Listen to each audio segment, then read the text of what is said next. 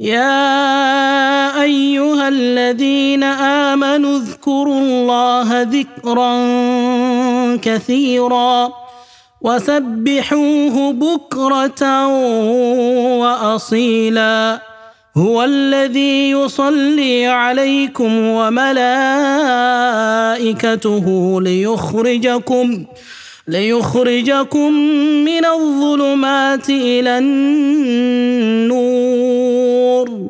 وكان بالمؤمنين رحيما بسم الله الرحمن الرحيم اطعام الجار اطعام الجار we look at today feeding the neighbor feeding the neighbor the significance of feeding the neighbor and this is borne out by a hadith reported by Abu Dhar who said that in Khalili Awsani that my friend my very good friend referring to the Prophet Muhammad sallallahu alaihi wasallam advised me he gave me an advice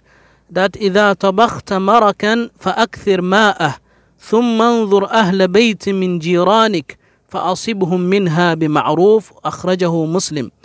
Abu Dhar said that his best friend, referring to the Prophet Muhammad وسلم, advised him that, Oh Abu Dhar, anytime that you cook food,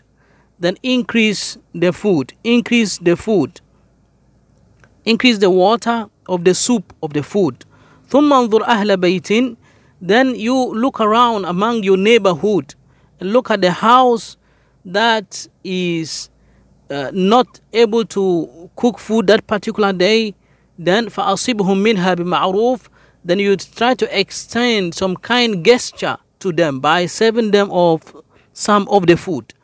This is the prophetic guidance that was given to the one of the companions of the Prophet called Abu And we can all follow this advice. We should take this advice as though the Prophet directly advised all of us to feed our neighbors that if you are cooking food and you know that in my neighborhood there are people that are not able to offer, are not able to get some food, then you can increase your food so that you'll be able to extend some morsels to these neighbors of yours. And I think when we do this, it's as though you have directly obeyed the commandments of the Prophet. You're going to get a great reward for doing this. Pray to Allah to guide and strengthen all of us. Wassalamu alaikum wa rahmatullahi wa barakatuh. For more updates, kindly subscribe to or follow the Muslim Network podcast on Apple Podcasts, Google Podcasts, Spotify, Amazon Music, or wherever you listen to your podcasts.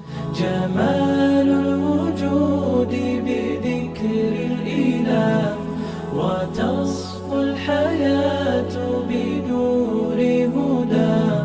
وتطلع